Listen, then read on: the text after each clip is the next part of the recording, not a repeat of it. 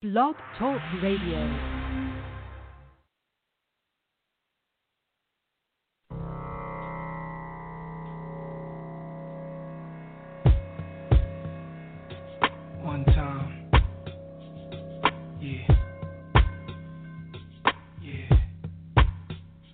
All I need is one mic, one beat, one stage, one nigga front my face on the front page. Only if I had one gun, one girl, and one crib, one God to show me how to do things the sun did. Pure, like a cup of virgin blood, mixed with 151. One sip will make a nigga flip.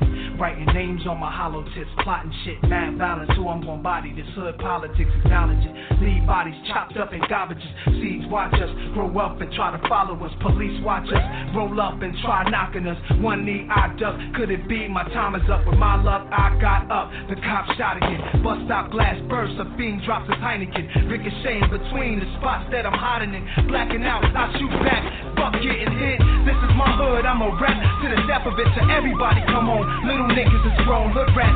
Don't abortion your wound. We need more warriors soon. Sent from the stars, sun, and the moon. And it's like a police chase. The street sweepers and coppers. Stick up kids with no conscience. Leaving victims with doctors. If you really think you're ready to die, with knives out, this is what knives about. Nigga, the time is Yo, now. all I need is one mic, one mic, one mic. All I need is one mic, one mic. What's going on with Kusu? Wake up, king up, clean up, queen up, and stand up. It's your brother Yang and Kruma coming to you today on another and tu- Tuesday. Let's talk about it. I'm gonna have my man uh, Shaka and the sister Maki- Makeda probably tuning in in just a, a few minutes, and I'm definitely gonna need them for this topic because I'm gonna throw all of because I know this is gonna be a hot show. So I'm throwing all the heat off of me right now. This is not my topic. But it is going to be a wonderful topic because it has to be discussed. I mean, even if, you know, there's some of us, like I'm waiting on them to come on because I don't want to give my my whole opinion and I don't even want to do the opening monologue. I think that uh Makeda probably is best suited and best fitted to do it. But since she's not here, I'll go on to step up. Uh yeah, man. Listen, it has to be discussed. No matter how, in my opinion, of course, ignorant it is that we find. Wait a minute. Okay, there we go. Let me see.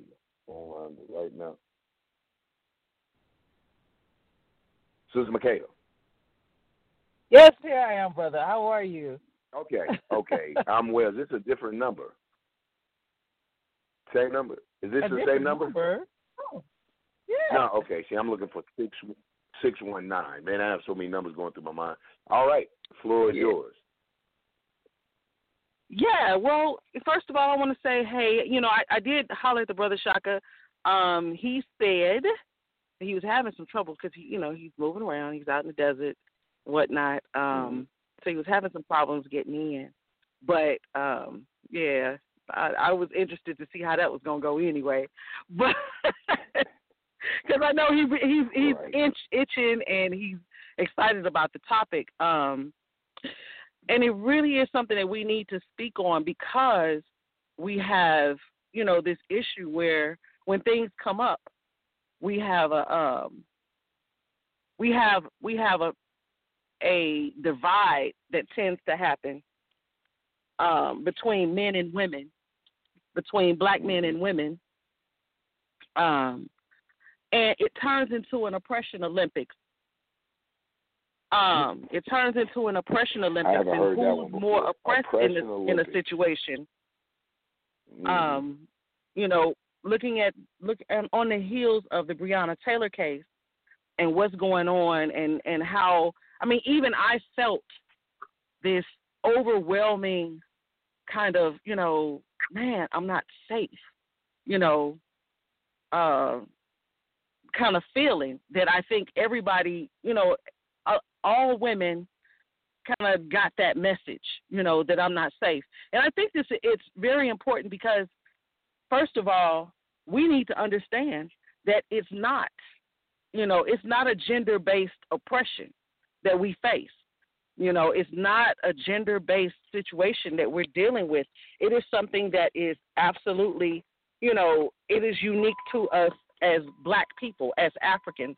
we are we are dealing with this oppression in such a way that it is thorough, you know, and it sweeps us all. It sweeps it sweeps us whether we are women, whether you know it's children, whether it's elderly, whether it's men, young people, old people. Like, is no hiding from this level of oppression that we deal with.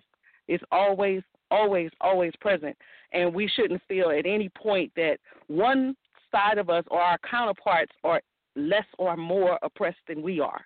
Never should we feel that way. Mhm. So um I just you know, I really thought it was important to bring it up and you know, and let's really talk about it because, you know, we find this this whole this whole thing of um of us kind of having a um I don't know what you you know, like you know, the media tends to tends to play on the sensationalism of a story itself as opposed to looking Mhm. at the entire you know, the the entire story, you know, everything that goes along with what's going on with us. So it's important that we, you know, that we really do look at things from that from that angle, from that political angle and understand that yeah, this is this is bigger than, you know, um an individual being or an an individual as a gender being oppressed but this is part of our oppression under colonization. This is part of our oppression in this country, and this is something that we have to figure out. We have to work this out together. And it's, I mean, and, and I know it sounds, again, it sounds crazy because I'm saying out one side of my mouth that it's it the incident itself is not good. You know what happened to that sister is beyond you know it's it's beyond horrendous but it is good that we get to see. I think it is important, not good, but important that we get to see it for what it is and not, Mhm. you know, not make the mistake of because they put out this narrative, you know, like I said in the media that um, you know, black women are the most the most educated or they're this or they're that, which kind of creates this, you know, this narrative that supposedly we aren't going through the same things that black men are. And I have a really good friend of mine that I always talk to this talk talk to about this issue, and he's always saying, "Yeah, but black men and black men and black men." I'm like, "Bruh, we came over in them ships together. We came over in those ships together. Even when we were belly warmers, you know, we weren't doing so of our own free will. That's not what this is. You know, so you don't don't Right. tell me you can't tell me that this is a situation where you know well, y'all still got it better than us. No, we don't. I don't care how crazy this stuff looks to you. You know, we don't have it better than you. We get killed for nothing just like you do. You know, and I can't say with with what frequency. I mean, I I've been looking at how wrapped up all the efforts have been recently till I'm like, hey, you know, from again, from babies to elderly, men and women. You know, I'm I'm brought to mind um uh the elderly woman that was killed. I think it was in Atlanta. Uh 92 year old. Yeah, mother, mother Kathleen, grandmother. mother Cat. You know, and it's funny. Yeah. Yeah, it's funny you bring her up because I, you know, not a lot of people remember. Now I remember the brother Kathleen uh, Turner. I believe her last name was. I maybe, but I Uh-huh. know, know Catherine, brother Catherine Johnson. Uh, Yes, almost the Catherine same Johnson, issue, and, yes. and I'm gonna let you go right back. Yeah, Cat Mother Catherine Johnson. Uh, informant gives the wrong address. A warrant is uh, executed wrongly. The mother comes out. You know, it's not the best neighborhood in Atlanta. I, that I personally know.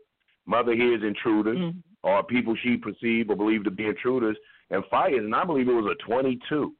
You know, and fires a shot and is murdered in her own home. So absolutely.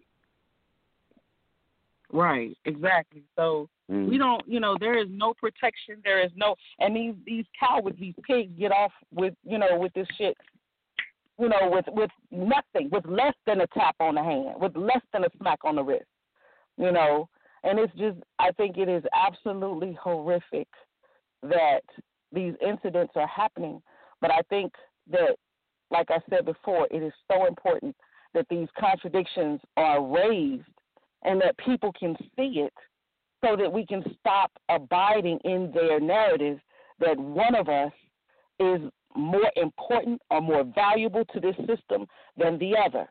Like the brother said early earlier, you know, and and to quote Michael Jackson, they don't give a damn about us. You know what I'm saying? They don't really right. care about right. us. Not none. Right. You know what I'm saying? If you if you don't if you don't serve as a symbol um, of oppression, if you don't abide under their oppression properly, if you don't if you're not if you're not operating for the system in some way shape or form you have no value. And you're always going to operate for the system in some way shape or form. Because even if you know even if it's as a symbol that will show you know by them murdering you that yeah we you know we're gonna we're gonna make a an example out of you know dissidents we're gonna make a we're gonna make an example out right. of that. You know, right. it, it will happen. You will serve this. You know, you will serve the message. You will serve this system. Mm-hmm. You know, under some type of in in some type of way. So, I think it's just really important, like I said, that we um we understand that, and that, that that's always you know that's always brought up when things like this come about because again, a lot of the message gets it gets lost in the sauce when it comes to how it's reported, um, how people perceive it. You know, all of that. Everything is just kind of you know all over the place. So, um, yeah, you know, how do you how, what do you think about it? I mean, this is you know this is a for real. Uh, yeah, on the level, yeah, I really wanted to bring it up. I, I wanted to bring it up also because you know, I know that we have a habit, we have a tendency in our community. So much stuff is happening to us all the time, till we turn the page so quickly on the things that are that are really going on and that affect us. And we don't, you know, we don't press the issue. We don't push it. We don't, you know, we don't stay in its ass like like we should. So that was another reason mm-hmm. I wanted to, you know, it's it's last week's news, so it's yesterday's, you know, it happened last week, so it's yesterday's Whoa. news. And I'm I'm I'm tired of us having that kind of um you know that kind of turn the page mentality because you know well it's done what's done is done and we can't do nothing about it like yes we can yes we can we can fix mm-hmm. this you know and it's going to take it's mm-hmm. going to take all of us understanding that we're in this shit together we're in the quicksand together you know what I'm saying now how do we figure out how to pull mm-hmm. you know get get ones out and pull the ones that are left in the quicksand out behind us you know, like we got to figure out how to get out this quicksand for real, all of us, every last one of us. But what do you, you know, what do, what do you think about it? You know, the the topic itself, itself, and you know how how are you processing the whole, um, processing the verdict of the grand jury? First of all, I I think that was that was, you know, you know we have a certain way of looking at stuff. So I just would like to even hear you express, you know, what you think about that. Hey, Wakusu. Um, Wakusu, brother. Wakusu. Hey. Uh, I, you, you know what? Those are some good. You brought up that was a great opening and, and some good points. You know, I here's my my thing on it. I think that our whole this this like you said the, the oppression game, uh, the whole gender thing, who's oppressed worse, is just another form. It shows further the deep in uh, in uh, the deep effect of colon, colonization upon us, the deep effect of white thinking upon black people. Because mm-hmm. first, let's break it down, man. Wh- white people don't like their women. White men oh. hate their women.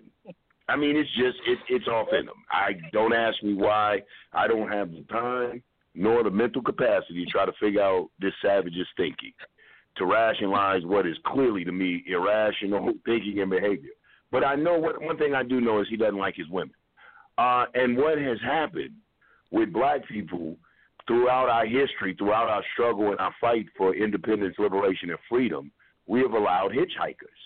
And so, um, you know, like you said, our struggle is a black struggle. Period. We don't. Shaka Right. said on the last show, we're not a linear people. We don't do one, two, three. We're we're we're a cipher. You know, and in that cipher, when you don't do one, two, three, you don't have rank. You have position. Everybody plays a role. Therefore, the black men and the black women know they just have different roles. It isn't superior, inferior. It's just what we do. This is how our community functions.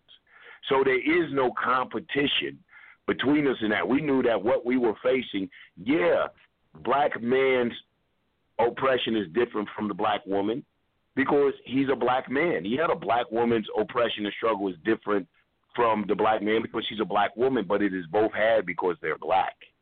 You know, and we can't forget that. So go back to those hitchhikers. You know, when we have those hitchhikers that come in and see our movement and see us fighting for freedom, they say, you know what, let's get into that.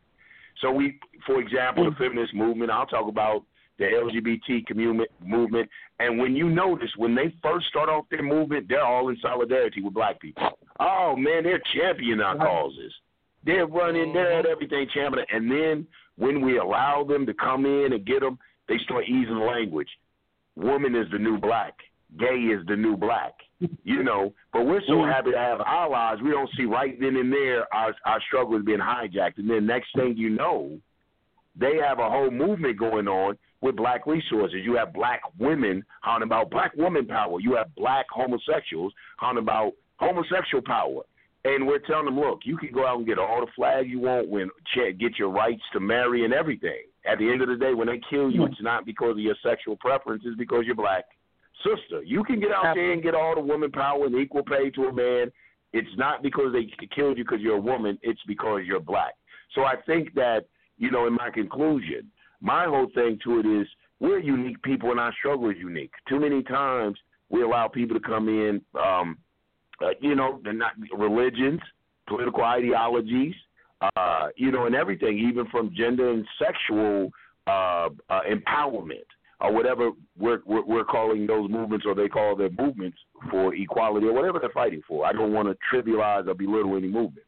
I'm just saying what ends up happening, like I said in the beginning, they they get down with us, they champion our cause, familiarize ourselves with us, then be, their, their cause becomes synonymous with ours, and then at the end of the day, they have pulled valuable resources from the black cause. We have brilliant homosexuals in our community, uh, resources really down for the cause of black liberation, but I do think they're being misled to champion another cause um, as ferociously and vigorously as you should be championing something that yo is that all of us can unite on. Not all of us may agree with your sexual preference, but all of us will agree that we're being oppressed because we're black.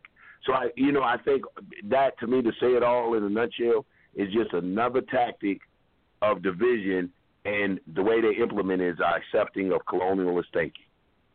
What about you guys? Shaka, you on the line, man? What you think about all this, brother?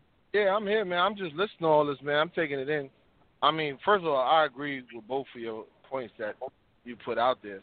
I mean, the ultimate is that yeah, we need to understand that what's going down is because we're black. But I can't help as I'm listening. I'm like, damn, Malcolm said this 80 years ago. Why are we still saying this? You know what I mean? Like Malcolm made it clear, and we still saying the same thing 80 years later. Right. Yeah. Yeah. You know, to me that that that gets me over everything. It's like, you know, at this point, like, when are we gonna get it? When are we as a people gonna get it? Like, like you said, it don't matter what you believe, what you do, they gunning for you because you're black. Now, what really you know bothers me also is the fact that so many people expected justice from this crooked ass system. I don't understand it. Right. Everybody's saying they conscious, they revolutionaries, they so much this, that, and the other.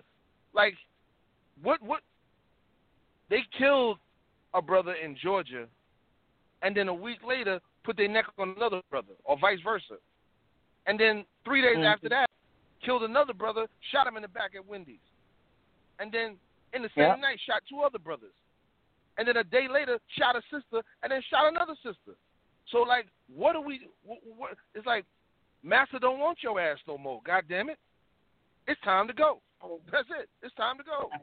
What what what is it to talk about? We we still looking for a reason to hold on to the breast of of of this oppressor. And I know that as a a deep part of colonialism and that goes into why we have these arguments about the male or the female.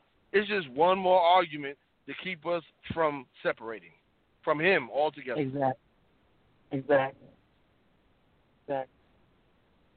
And then again, like you know, you ask about, you know, the fact that Malcolm said this so many years ago, and now we're looking at, um, you know, we're still looking this in the face.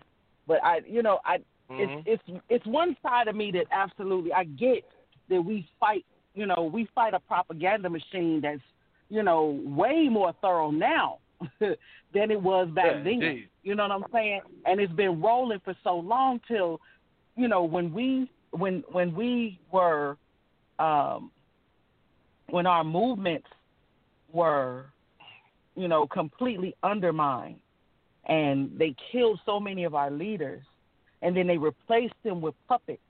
You know what I'm saying? People Right. who were disseminating the same propaganda, disseminating, you know, this this colonialist propaganda in order to put this this narrative in place and make sure that we spread Right. it among our own people in such a way that we can't even see what you know what's clearly in front of us. Like this shit ain't hiding at all. It's clearly in front of us. Right, right. And I hear this all the time, and it's it's really frustrating. I understand. Don't nobody want to feel like a target, but don't none of us want to feel like a target. Like this ain't just about this. This ain't just about you. And this is what I find myself, Mhm. you know, having to say to certain ones that, you know, that really they buy into that whole line that you know, um, you know, because the Malcolm also said the black woman is the most disrespected, the most, you know what I'm saying, like least valued, Mhm. and and all of this. He also said that, but it's like, yeah, this thing, this thing is, it's not, it's still not unique to us. You know what I'm saying? Like, it's it's you, it's Right. our oppression. It's not unique between us. You know, it's not something that we should look at like, oh well, yeah, you, you know, you right you deal with this more and and then we end up i find we end up blaming the other you know the Mhm. other side our counterpart for not standing up and stepping up and doing what they're supposed to do or what we feel that they're supposed to do according to what's happening to us as opposed to understanding that we all have to fight it is just as much I and I and I feel this for real. It is just as much my place to protect my brothers, my sons, my cousins, my my good male friends. Like this it's my place to do that. You know, whatever I got to do, that's what I'm trying to do. You know, and I expect Exactly. that my brothers, my cousins, my sons, my you know, the people that I love and that say that they love me and say that they value me are going to step up and protect me the same way because both of us are targets. We fighting back to back in this thing, not you know. Indeed. No, you know what the irony is, though? the irony of it is, when the police knocked on his door, this black man did not get up and say, "Baby, let's run." This black man got up and mm-hmm. fired back at them. He opened fire on them. Absolutely. And now, before that, it was like, "Well, the black man don't do this." Well, you got a black man that did that. He did that. Right. Yes, Right. his queen got killed in the process. That's real. You know what I mean? But that's war. But that's warfare. That's warfare. And Just because you shot back does not mean we all gonna live through this. But Right. we Exactly. said we getting tired of our our sister uh Korryn Gaines was killed. No man was there. People said something about that. The other sister, I think in Cleveland, who had the baby in her hands, shot the man that was in the house. Didn't do anything. But now you have a man that didn't. He didn't think twice. He got right up. Right. He waited to see what was going on. He didn't hesitate. He grabbed his thing Right. and put the heat on him. And now Right. I'm looking at posts. Well, uh, she would be alive if he wasn't a drug dealer or this, Right, and the other. right. You know what I'm saying? Right. Like, well, right. was it for this? No, but see, if he did, if he wouldn't have shot back, then that'd have been a conversation.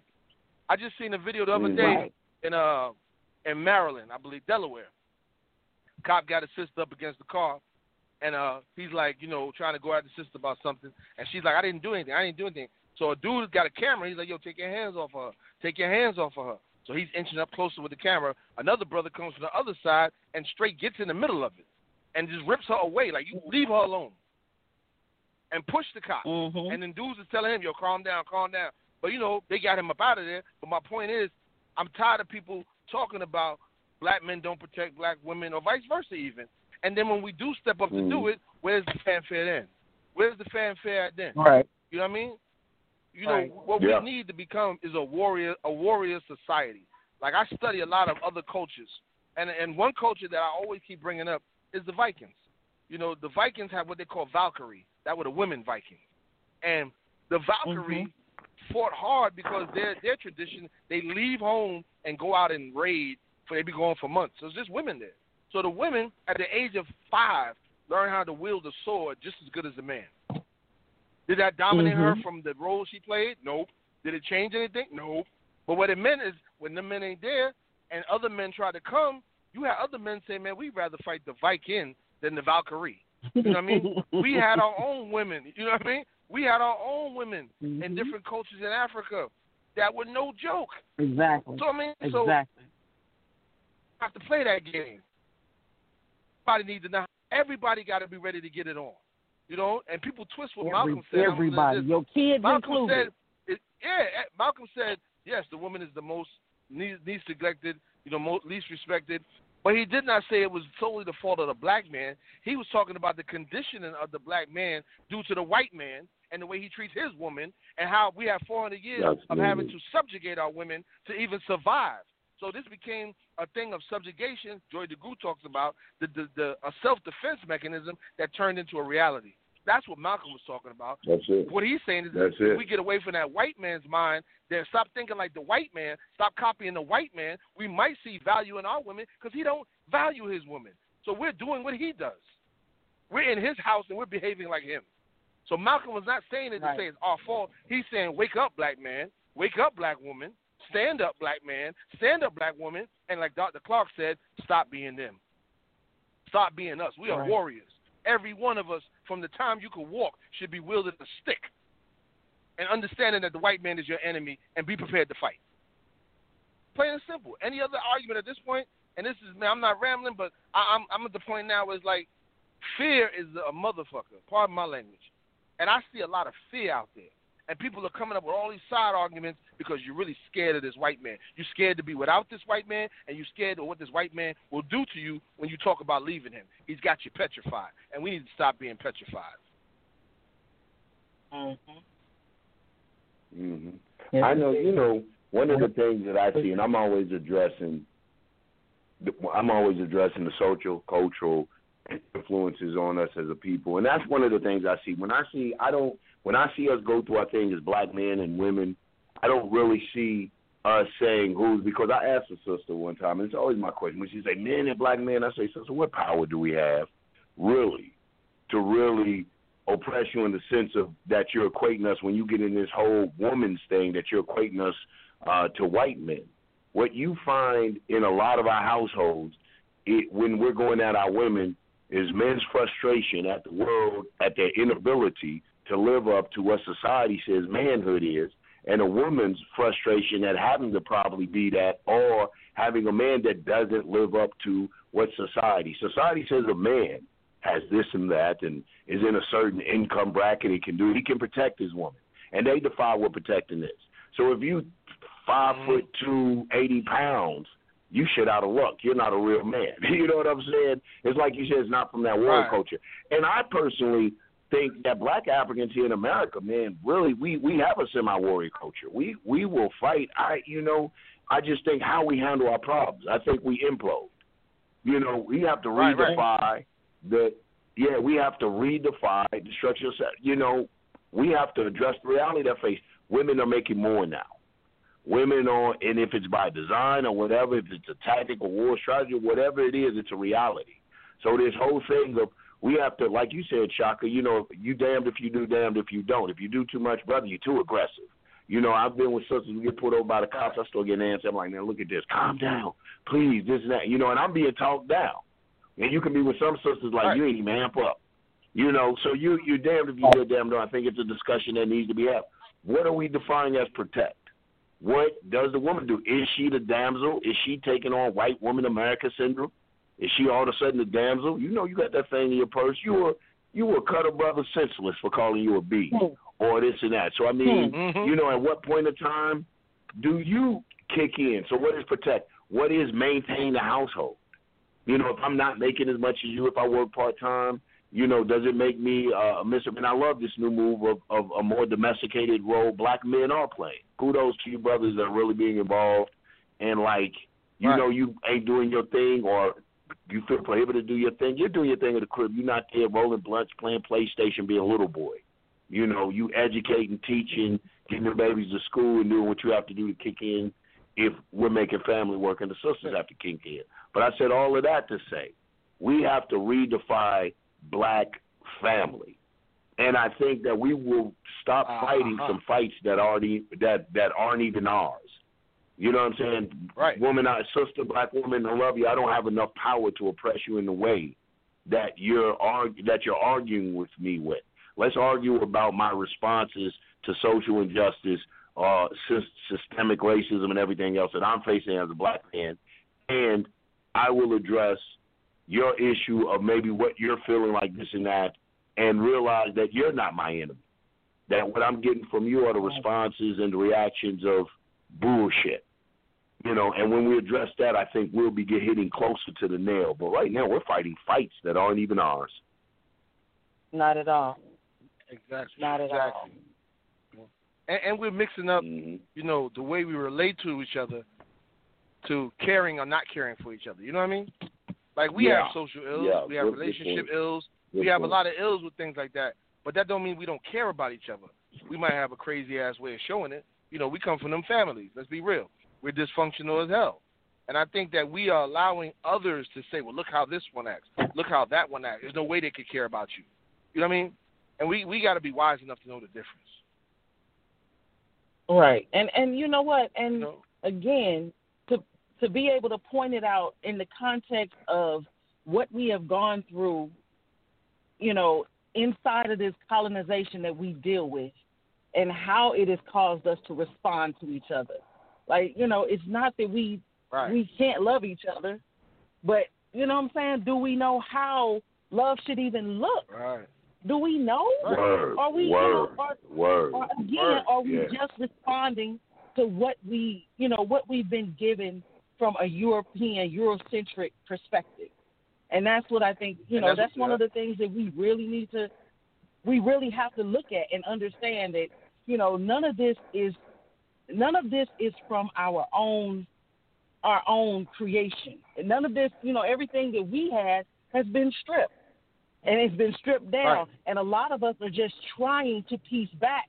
You know, those of us who are conscious enough to know that are trying to piece back, you know, part of how we feel we should respond to each other. But some of us don't, Exactly. you know, some of us don't have that much. We don't have the consciousness even to respond in that kind of manner.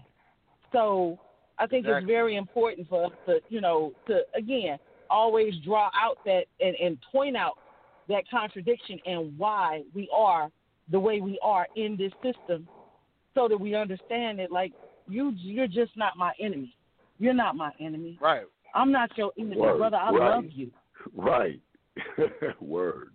You know what I mean? Yeah. And I'm gonna And a lot of go hard too, for you know, we- If I consider you one of mine, I'm going hard for you. I'm going hard. That's just what Mm. it That's, is. you know, I, you know, I'm on it, man. We, we, you know, Younger, you know, I'm on it. We, we are maroons, man. You know, and we got to understand Yeah. that we are maroons. You know, we have been stripped away from everything and then thrown outside of everything that we didn't even want to be in to begin with. So that means that as a maroon, man, we got to, like you said, redefine everything. Sky's the limit, because we have nothing. You know, Mhm. I, you know, they told you during Hurricane Katrina you were a refugee. They told you to your face. You're not even a you're not even a citizen. You're a Mhm. refugee. So with that being Mhm. said, man, like you saying, you know, we got to look at everything we do and start asking real questions like, you know, why do we do that? Why do we do this? And it ain't gonna be easy, man. But one thing I think that we definitely got to get past, man, is, is, is yeah, you got to stop letting this white man off the hook. I can't say it no better. And, and you know, it is it's not the Mhm. blame game. You know, it's not the blame game. We're not, you know, we're not just saying, well, white people this, that, and other. Yeah, we know what they're doing, and yeah, we got to be accountable for what we're doing. But you can't become accountable if you don't remember how this started. You know, if you don't go back to the root of it.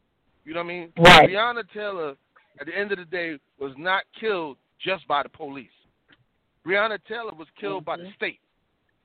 She was assassinated right. in her home by a mechanism designed to keep fear and subjugation over a certain people. That is a state mechanism yeah. we call the police. It is not a, a police yeah. department. You know, that's, that's the fool they got you, a department. No, it's not a department. It is a part of a mechanism that was designed solely to do what happened there. And they convicted or not convicted on the same day that they not convicted during Emmett Till's case. That's right, how right. these devils work. They deliberately released on the same day. You know, a hundred. Somebody said the other day I was talking. I was listening to somebody. They said, you know, two hundred years ago, that brother would have been jumping up to the sound of the Ku Klux Klan or the slave masters or slave riders kicking in his door to take his wife out and rape her. Mm-hmm. Yeah. What's the? He, he was like, well, and, you know, and, and, and he said that brother would have fought back 200 years ago and been lynched, murdered, and everybody would have said, "Man, he fool as hell. What are you fighting back for? He ain't. You got no better than that." You know, mm-hmm. and we mumbling the same thing now. Like for real, we are at war. I mean, people really got to understand it. It's a catch. It's a catchy phrase, and I almost don't want to say it anymore because it's become so trendy. We're at war. We're at war. We're at war. You know what I mean? But like, this is a war that I'm sorry, a long nosed rifle alone is not going to help you win this war.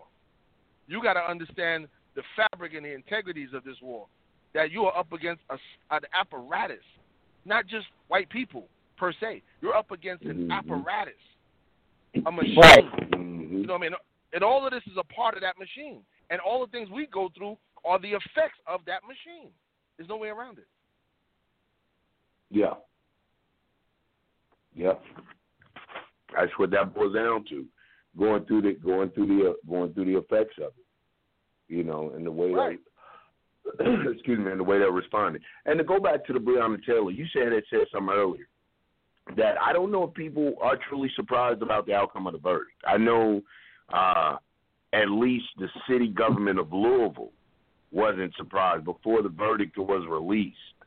Uh, uh, they had began to board up windows and and everything like that, and take all the precautions for an uprising, uh, uh, whatever the people, whatever way the people decided to demonstrate their dissatisfaction with the system. So I don't think they were surprised. I think it's just more of the same, you know, because we've seen it. But what do you do after the display of uh, frustration and shit like that? What do you do? And are there organizations in place ready to address those issues? And not just, you know, the biggest time there's a great book by one of my mentors, Dr. Ahmed Muhammad, formerly Max Stanford of the Revolutionary Action Movement. It's called Black Political Thought. And uh, Huh? That's a good answer. Right, right, right. Right on. No, I was saying, so the yeah, uh, black right on. Yeah, black political thought. And the brother says one of the hardest times in any revolution, uh, revolutionary group, is to keep the people inspired through the lows, through the downtimes, mm. through the time that the sensationalism mm. that the event has faded off. So how do you, you know, after that energy has been spent after it isn't as prominent as it was the day before or the day before that? How do you address the issues of the people and keep the people interested interested enough to still not only participate in their own struggle, but to still keep that pressure on on Breonna Taylor? See, like you know, um, I'm and I'm down here in Kentucky, but will the world? Here's my whole problem with this so-called show of militancy, and and and I'm gonna be real, man. And I'm, we on the radio, and Cat's gonna get mad with me. Bullshit. Yeah. All of that because you really, you really still are exercising your rights as a citizen of the United States. You really ain't did shit. That's the first thing I'm just like, you know, when you got express Second Amendment rights expressing and plus to protest the brutality, you when you and all that, that's not revolutionary, you know. But anyway, um, I said all that to say, after you do all of that, and this guy down here, the Attorney General in Louisville, I forget his name, this Negro, and it doesn't surprise me coming out of Kentucky. Here, some of the fu- funny. We are some of the funniest Negroes. Right. Uh, that that he they said he's the black Republican to watch, right? So here's the thing: Now we know we have to move in that arena. These cats are not going to come now after the rifle play and all of the demonstrations and cameras off. Are you sending workers back in? Are you sending people to help them create political havoc on this dude to create the heat if they're rolling in the political arena? See, because here in Kentucky, he can be reached out and touched, and I mean that politically. For all my enemies out there listening, want to run this tape back in court. You know, he could be politically he can be felt by the people. Or are you coming back organized? Are you still keeping the people active, involved, or have you vamped on the people? And like I said before, Kentucky is funny. They're like Texas. So when you're an out of towner, you know, what's your intentions first of all? And if it's just to come and to agitate and antagonize the relationship, however morbid or twisted it may seem to outsiders, the relationship between the black and white population, then you're just a troublemaker. You know, it's like what me and you did, Shaka, when we went to Henderson. You know, we got in with the local pop. A lot of the shit that was going for, we was like, oh, okay. Now we know what's not revolutionary, so we stopped it. There. We was like, no, nah, we ain't gonna do that. Period. But you know, let's go along the lines of what you're working with. So, in my conclusion of that, I think that that's a failure of the people. The people, and so it looks like we're not doing nothing, but it, what it is is these so-called organizations that have taken the vanguard, that have taken the lead, that have jumped in the camera, and I'll call a few names, you know, out of no disrespect, just being factual. In fact, um, these other gun toters and things of that nature, when the cameras were gone, you didn't send relief aid. You didn't send workers. You didn't help them build. You didn't get there's nothing. And I'm not talking about what I heard, partner. I'm down here in Louisville, and you got a few people that supported that what you did, but it's more about the guns. The people that are supporting what you guys did, and these are people I know, are not politically astute or politically educated enough to take it any further than when you come down here joining up with you. But you've left them down here with an agitated white population. You know what I'm saying? And now, not just agitated, but a gloating one. It's like, yeah, we ain't give you no verdict, plus put a curfew on you. You know what I'm saying, niggas? What you gonna do? Where where, where you good niggers at now? So I mean, yo, we got to be real about how we addressing it and what we expect the outcome to be. And when we say certain shit, be ready to follow through with it or don't address it in that manner. So I think that's where we look stupid holding back because we do all of this bluster and shit, and then at the end of the day, when they call our bluff, when they say, "Okay, yeah, really, okay, yeah, not guilty, no indictment," then it's what we got now. you know. What do you guys think on that?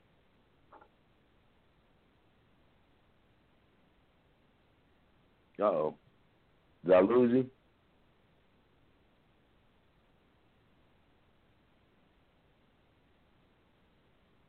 Okay, I don't know if I lost them.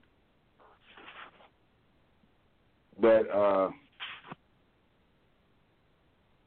Michaela? Okay, interesting. Let's keep the code going. Oh, so we were I- talking I about I was. Can you hear me? Yeah, I can hear you now.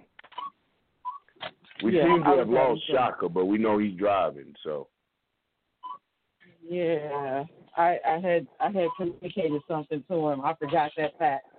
Uh, but um, yeah, I'm I'm I'm, you know, I, I absolutely understand what you were saying with regard to, and I agree. You know, I unite with the the uh, the fact that a lot of times what happens is, you know, you have these things occur, and what happens is that. Um, what what happens is that uh, you leave behind a lot of agitated, you know, agitated others, and makes which makes it difficult for you know for the masses for the people, and then not only that you haven't you haven't sought to actually organize organize them to any kind of solution you know, you haven't organized them to anything. You have only, you know, you have only created a bigger issue, a bigger problem for them. So that's very important, you know, that we understand you leave how we how we have to carry it out. You know, how we have to move when we go into places and uh, mobilizing uh, different people, and we're especially when we're not from there. Now, my assessment is that you know, touch one, touch all. If anything happens anywhere in the world, and it concerns and has anything to do with another black person or you know inside of another black community i don't care where it is it's our responsibility to respond to it but it's our responsibility to respond to it responsibly and that's just what it is Right. Right. That's it. so You know, you make it I, hostile. I mhm and I'll be brief. When you do things of that nature, you make it hostile for like you said, the real revolutionaries like you and I. Like I'm, you know, in in in in Louisville. So what ends up happening is when you sell those work tickets and uh they call you bluff and you don't do anything, it makes all of us look weak. So now they roll up on me. I'm out here, you know, repping or doing my thing to roll up on me and say something. Oh, y'all ain't gonna do nothing. You know, you have to be very careful with the relations, the local relationships. I agree with you. It, it should be responses nationally. But when you go into that particular city, I think that it's incumbent upon the people to reach out to that local leadership. Now, let me say this as a disclaimer to local leadership. If you're not out there, nobody gonna kiss your ass and hunt for you. You know what I'm saying? If you don't have no contact information, ain't nobody gonna come in those cities and be trying to dig you up. I'm you disrespect me in my city. Well, Negro, you're not working in that city. Couldn't find you, so we went on and did what we did. But if you like known Right. in that city, like some of us are, you know, it's disrespectful to say, hey man, you know what? We're coming down contingency. I'm not even saying ask for permission. Give a pre- can a brother get a head up? You know, so I can either meet you or tell my people in trench or give you a warning. Yo, don't cross that bridge or don't go there. Or when you come in, the pigs are rolling. Like for people who are coming into Louisville after the verdict, I was fortunate enough to um, be able, you know, the scouting. I you got ready to say, here's some safe houses. There's a curfew. We're gonna meet here. Don't come in suited and booted. They're looking out for out of towners. Two pigs have been shot. We'll meet here. Rendezvous. So you, it's just good to network. You know what I'm saying? Right. I, I Um, think, I and that's the that, first. I think that that should be the the center of it more so than than even a respect thing because then you start, you know, you start with what we were talking about earlier with that whole turf kind of mentality. You know, Right. this this is this is our struggle. Period. You know, so in us having this struggle and engaged in this struggle, it is important that we are connected. You know, we are connected and we understand that, you know, we have forces and we have um, we have forces that are that are friendly with us, that we make contact so that we understand the climate of that area. You know, it's it's very important to understand the climate that we're walking into. Um, Exactly. and and I think it's you know that's one of those things that we just we really have to be more mindful of. I when I think about it, I think about how the chairman, uh, Chairman Omali Yeshitela, who is um, the chairman of the African People's Socialist Party, and uh, which is you know a, a is the leadership over the organization that I'm a part of, which is NPDM, the International People's Democratic Movement. Um, when he came into St. Louis, there was no branch in St. Louis. There was no body in St. Louis. He came here as a result of, you know, what happened in the Mike Brown issue, the the, the murder of Mike Brown. Um, there was no, there was no, you know, he had no connection. So he had to make a connection through another apparatus that he had, which was, you know, the Burning Spear newspaper. And and luckily he had fortunately he had that somebody here had a subscription and that individual was able to, you know, help you know, help make a transition into this area. Now we have, you know, we we have a face, a voice, a presence here in St. Louis.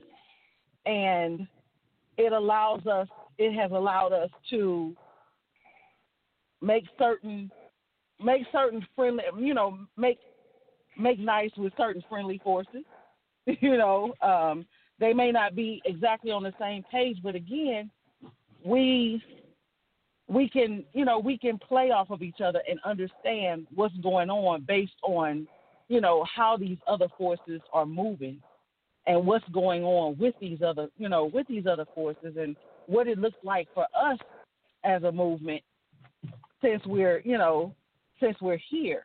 Um, and if anybody else is coming through, if they make contact, not just out of, you know, not out of respect, but out of your for your safety. You know what I'm saying? For your safety, you have to have those connections. You have to.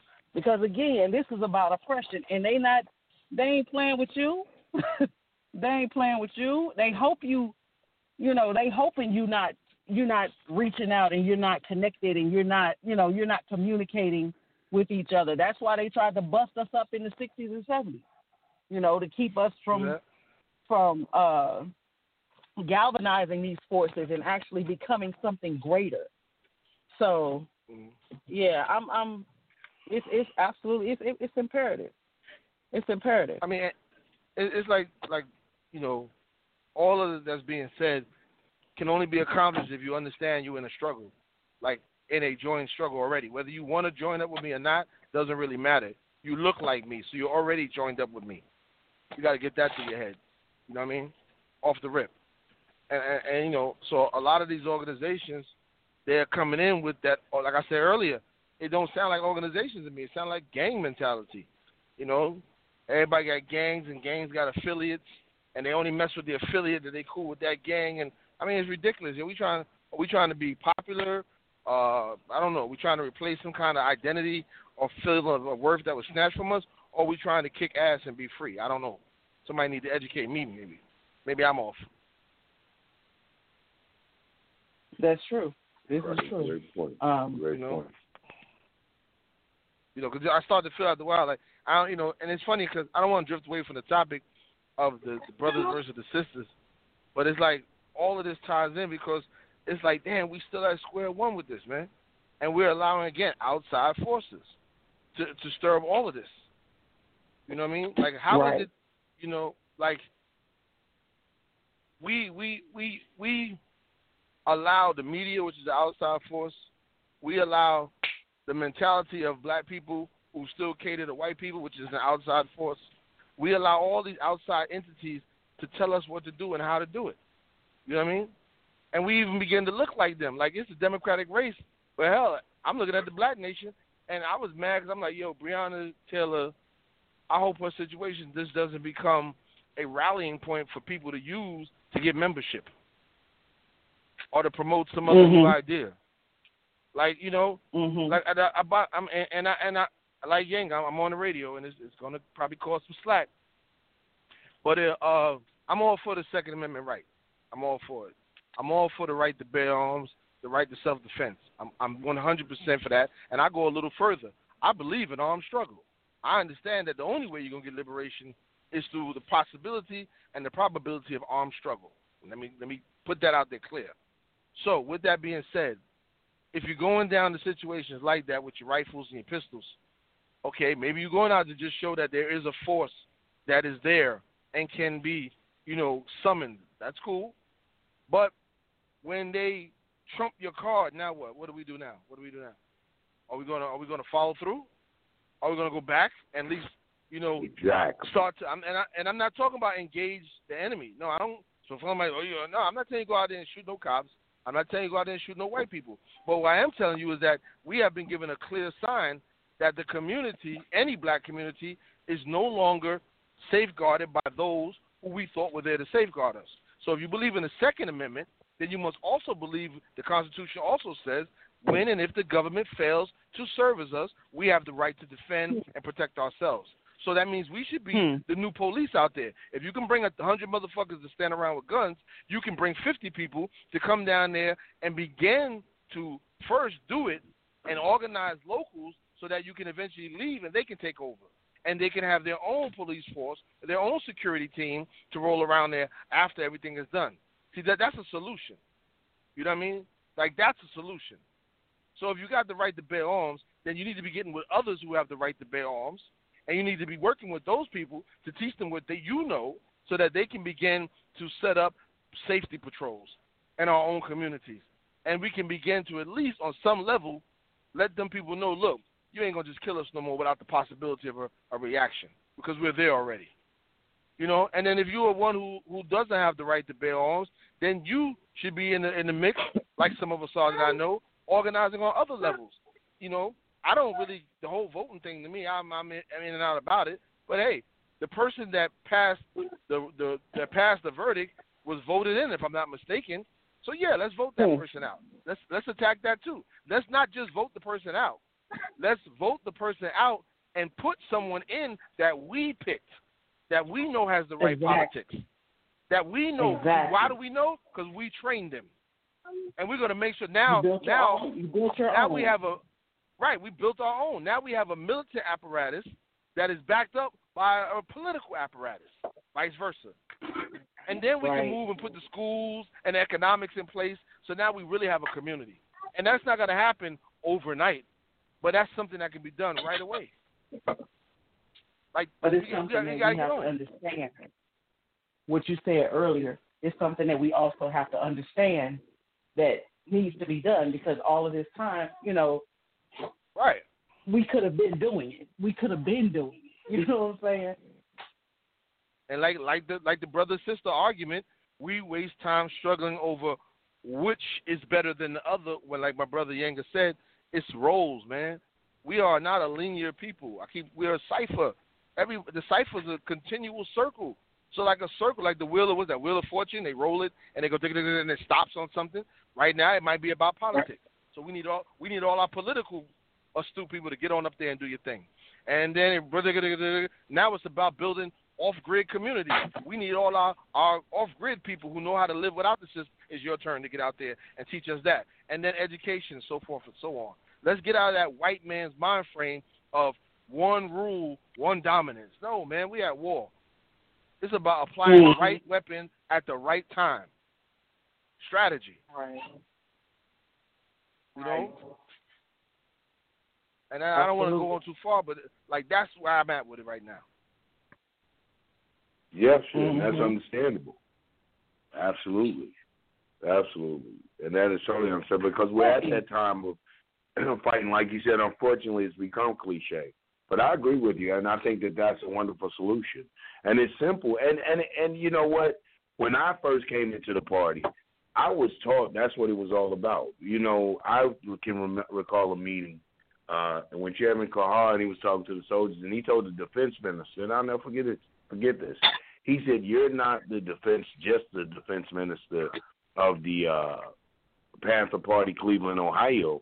He said, "You're the defense minister of Cleveland, Ohio itself."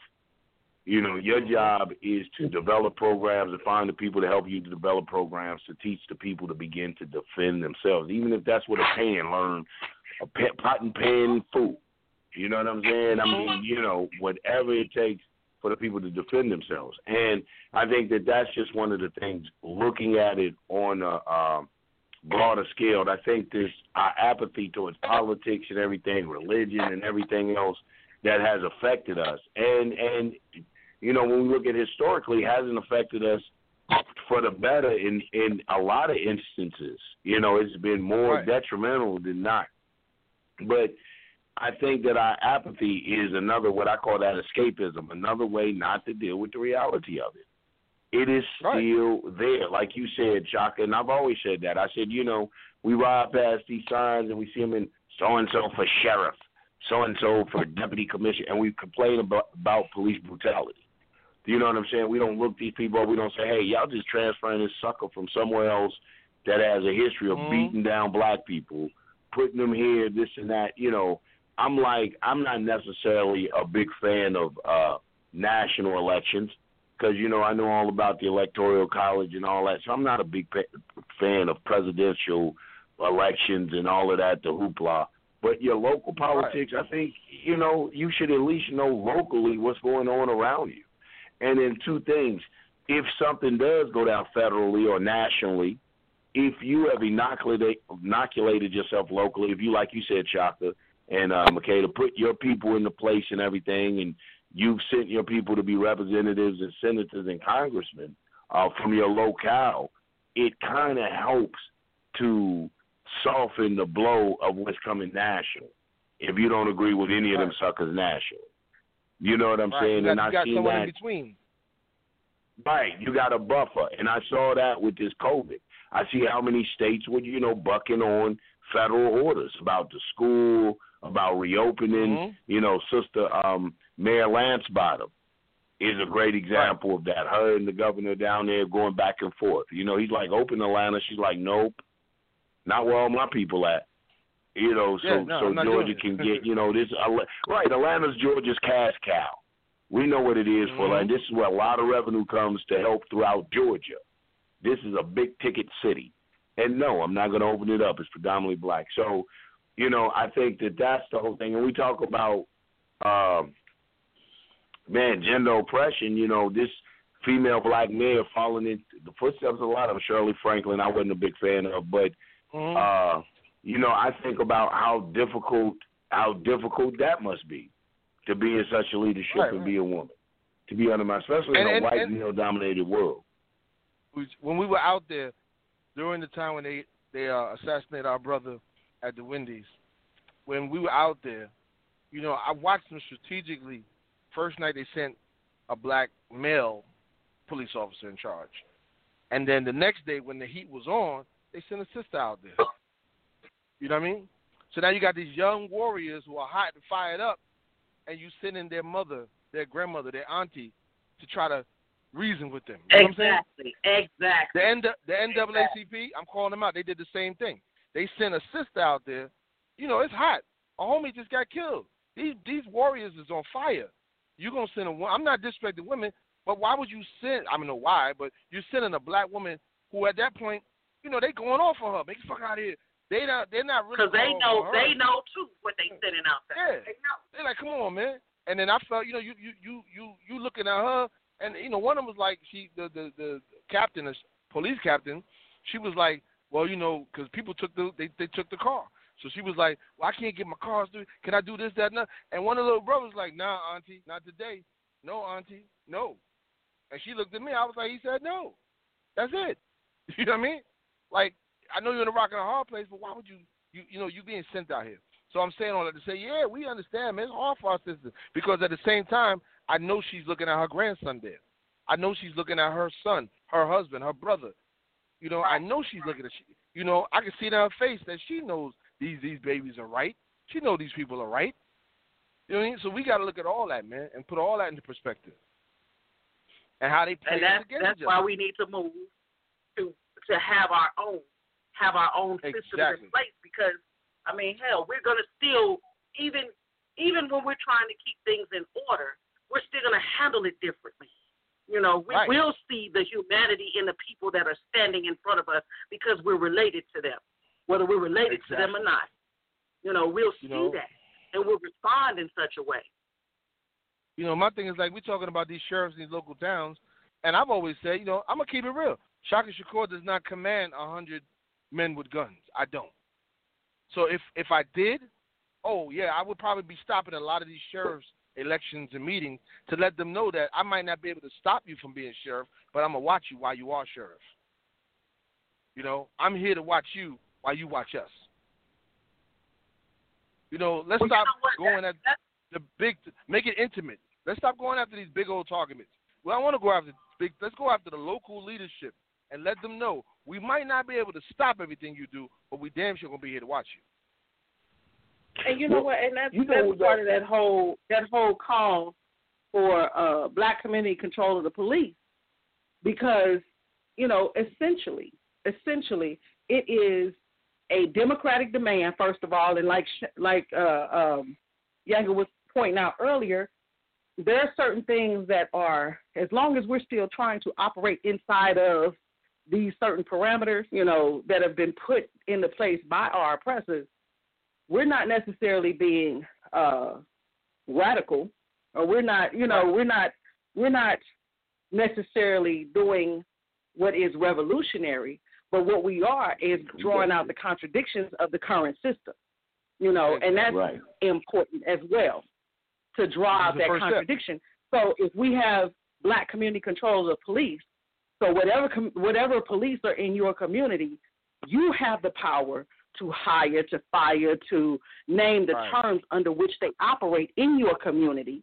You know, you they have to live in your community to even understand the problems and the issues and the the concerns Mm-hmm. of your community.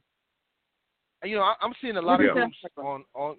I, I see a lot of groups on YouTube and Facebook, and kudos to them because they're attempting to go out and patrol their neighborhoods, you know, and that's a good start. But I want to add to it that we can't patrol our neighborhoods in the same fashion that they patrol our neighborhoods. You understand what I'm saying? Like our patrols have to be from a position of loving our people, you know, working with our people, building with our people, getting to know them, you know, not just be out there looking like another military occupation.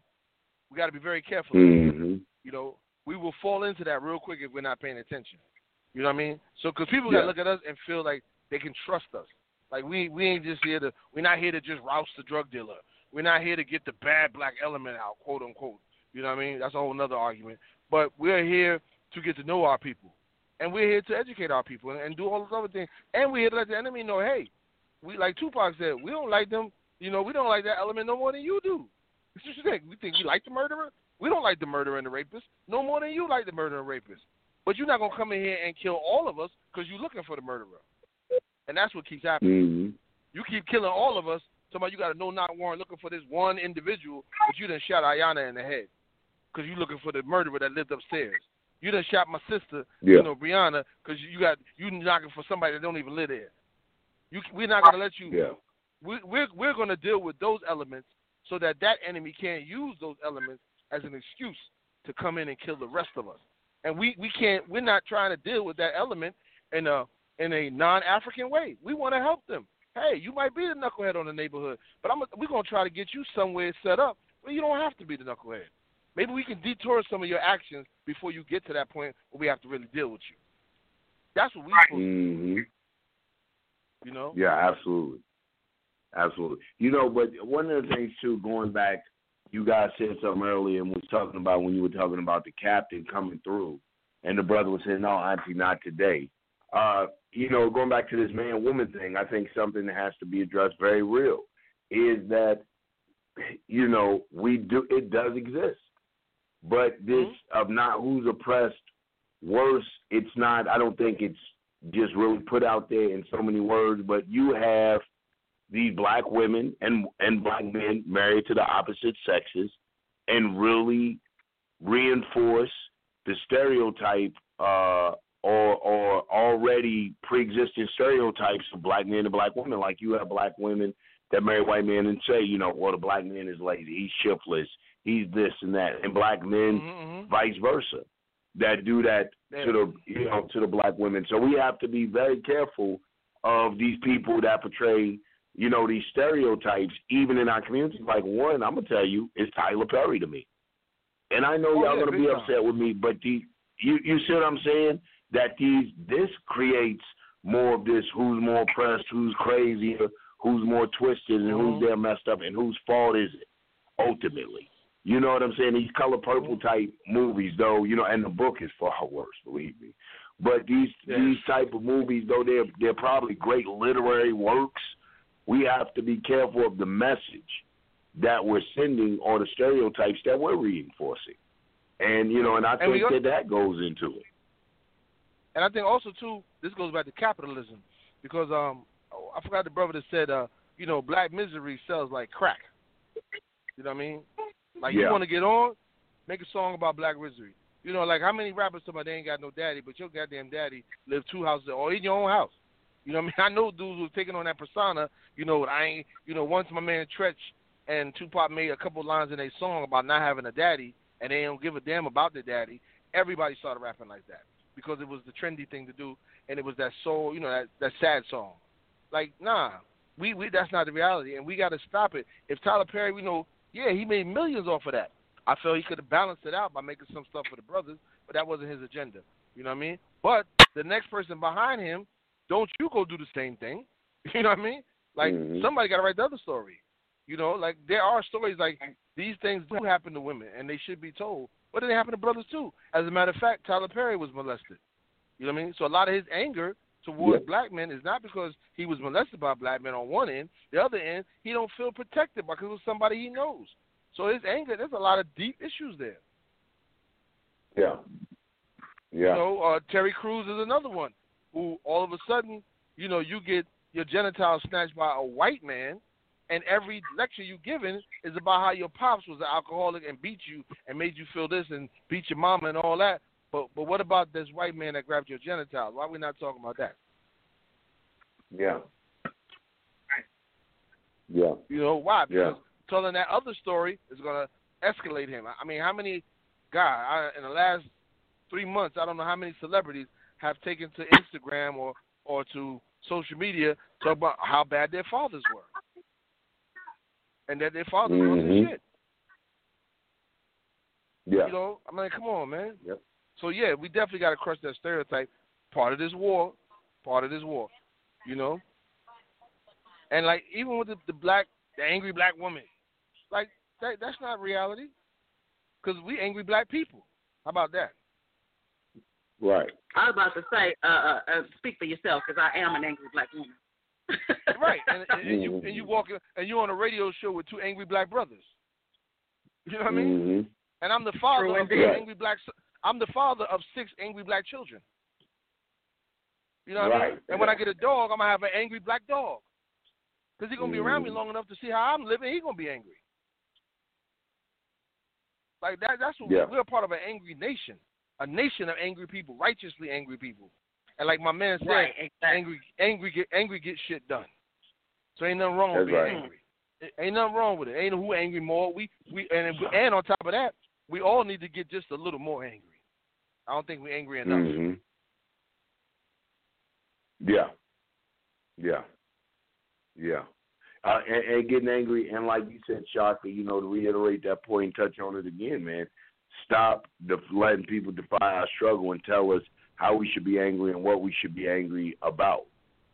You know what I'm saying? That's a big thing, and so they divide us on that. You know, like it just went out like you had told Sister Makeda. She said she's an angry black woman. Woman, you say oh, you're on two angry black men, but like you started for, we're angry black people. You know what I'm saying? And definitely, our black women's anger, it's not to be trivialized, it's not to be downplayed, nor is the black No. man's. It is specific and unique to them because they are separate genders. So the attack is Right. going to be particular to that gender, to that person. You know, hell, Mhm. the attack in Kentucky on a black male may be different than a black male attack in New York. I mean, we can break Right. it down to specifics if we want to, but it is just another way to uh for them to even point out that contradiction. You know what I'm saying in our to, Exactly. for them to send in agents of dis- uh, um, dissension to say, well, you know, Right. men men oppress us, and you know the black man that oppress you. All them brothers that come in and say, man, the black woman, you know, women, women got it this and that, and black women are the worst. That type of Right. that type of uh, thinking when you really look at, and that's why it's important. One of the things that you know made me and did me to you, man, made me cool with you was like your grasp of history. And so, you know, it's really important for us to know the history of stuff. And then we begin, like we were saying, to understand the black woman is not our enemy. Point point in Right. case. Like uh you know, the the saying of uh when we know our history, then we know how the black woman protected us and we knew that she knew the black man's struggle was black struggle but unique to the black man. And she did what she had to do. So when Master came around and see her husband or the little boy and go looking at him be like, hmm, she'll be like, he ain't shit. He's slow. He lazy. Mhm. Oh, that boy ain't worth He a dumb, damn. shiftless. He Right. dumb, he shiftless, he just boy, he just a big a bag of potatoes. I tell you, master, you ain't you wasting your time. I ain't for you to get sweaty whipping him to death. You know, she would downplay that brilliant. He probably made a, a clock in the cabin. You know, they probably got running water. He's probably a genius. You know what I'm saying? But she had to downplay that. Right. And you know, us not knowing the history, will hear that and look back on that and say, "Damn, she downplayed the black man." But not only did she use her wits, she knew exactly what his exploitation would be. She knew what to downplay: his intellect and his physical stature, his physical Mhm. ability. She was intelligent Exactly. enough to know what to downplay. You know what I'm saying? So that even showed that she was conscious. Exactly, and vice versa for us. So we were conscious of our struggle as a collective and the unique oppression or you particular exploitation that address the gender of our race, but never did we separate separate it like, oh, black woman is a whole separate fucking fight. What? Right. You know right, what I'm saying? right. No, brother, this just you know, this is a black woman thing. Oh man, we there? Really, we there? Hey, You know, without no black woman, there's no me. Last I checked, my mama was a woman. You know. Right, right, right. Right. I just want to say something real quick because I think we forgot. I know I did. Forgot to mention that if anybody is on the line Oh. and wanted to chime in, Right. like that's forgot that little piece of housekeeping. You know, just just press the Yeah, one right. so you can get in the host queue and we can get you in on this conversation. I know there's a lot to be said. I know there's a lot that you've heard. You know, um, some of it you may have to add to, you know, I'm sure, and some of it you may never have heard before. But, you know, we'd love to hear you because we didn't come here just to talk about it amongst ourselves. We know each other. We cool. Um, and we want to hear what you have to Uh-huh. say about it. Let's talk about it. Absolutely. Absolutely. Right now, it looks like this kid. They're like, this is a hot one. Not touching that one. So listen, you guys. You you heard Sister Makeda. Don't be afraid. Press one. But if you like what you hear, we're gonna ask uh, Sister Makeda to continue. And don't be afraid to disagree with us. It's all right. Right. Absolutely. Absolutely. But but what you So said, I mean, you that's know, the female about, perspective about on it. Yeah. about your mother being a woman, you know, that's what I'm saying. You know, I, I got brothers. I've I've got a son. You know, I have people that I love. I have people I don't know. My son got friends. You know what I'm saying? Like this is real for me. You know, it, there Right. can be no divide. There can never be a divide ever. And again, I've said this for a long time. I had a coworker one time, and I didn't like. He had been there. He had been at the job for a little while. I didn't. I ain't like the white folks there already. They didn't matter to me one way or the other what was going on. But um, the brother had. They stayed on his tail. They stayed on his tail. And one of the one of the chicks, I I was running. Um, I was running the women's homeless shelter. I was the monitor for the women's homeless shelter. So I used to cook for them as well as being the monitor, um, and just dealing with them on an everyday basis. And so uh, this woman came down, one of the ones that used to just mess with him all the time. She came downstairs and she needed to use the kitchen. Again, I run the kitchen. I have labeled right. everything the way I need it labeled. I know where everything is. I, you know, everything is everything. For whatever reason, I can't remember what reason I had to do this, but I had to um take sugar. There was an empty salt container, and I had to take sugar and put it into. I'm sorry, I had to take salt and put it into the sugar container.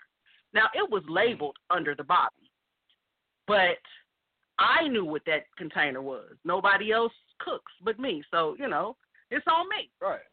So Right. this woman comes down, and she's they're doing this. Uh, they're having this potluck thing, and I've just been looking for a reason to get at her anyway, just 'cause she kept messing with my brother. Like you keep messing with, and he was the only black that's man right. working in that building. He's the only one working in the building. So uh, I'm like, and he liked them white women too, boy. He